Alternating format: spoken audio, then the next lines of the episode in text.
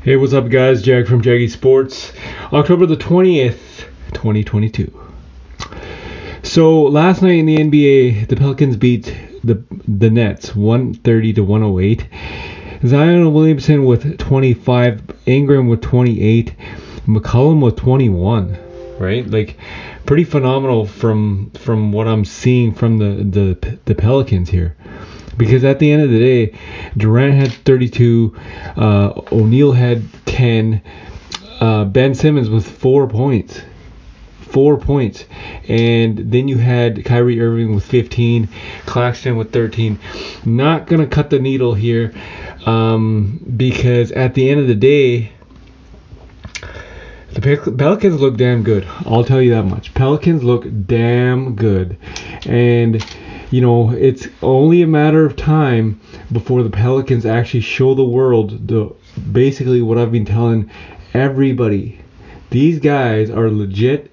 They are here to stay, and at the end of the day, they are gonna make the top four in the in the Western Conference. It's just a matter of time, right?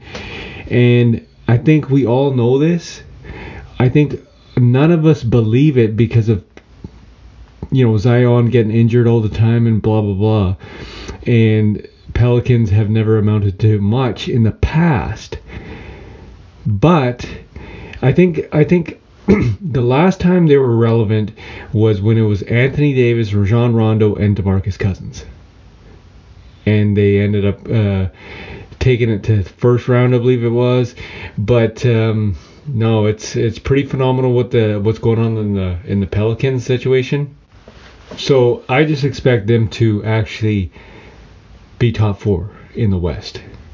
And, you know, barring injuries, barring any trades, yada, yada, yada. But these guys could go a long way in the playoffs. Think about it. And I've said it on the YouTube podcast, and I'll say it now. I've said it before. I see Zion Williamson becoming an MVP candidate this year because he's just that damn good. This is Jag from Jaggy Sports.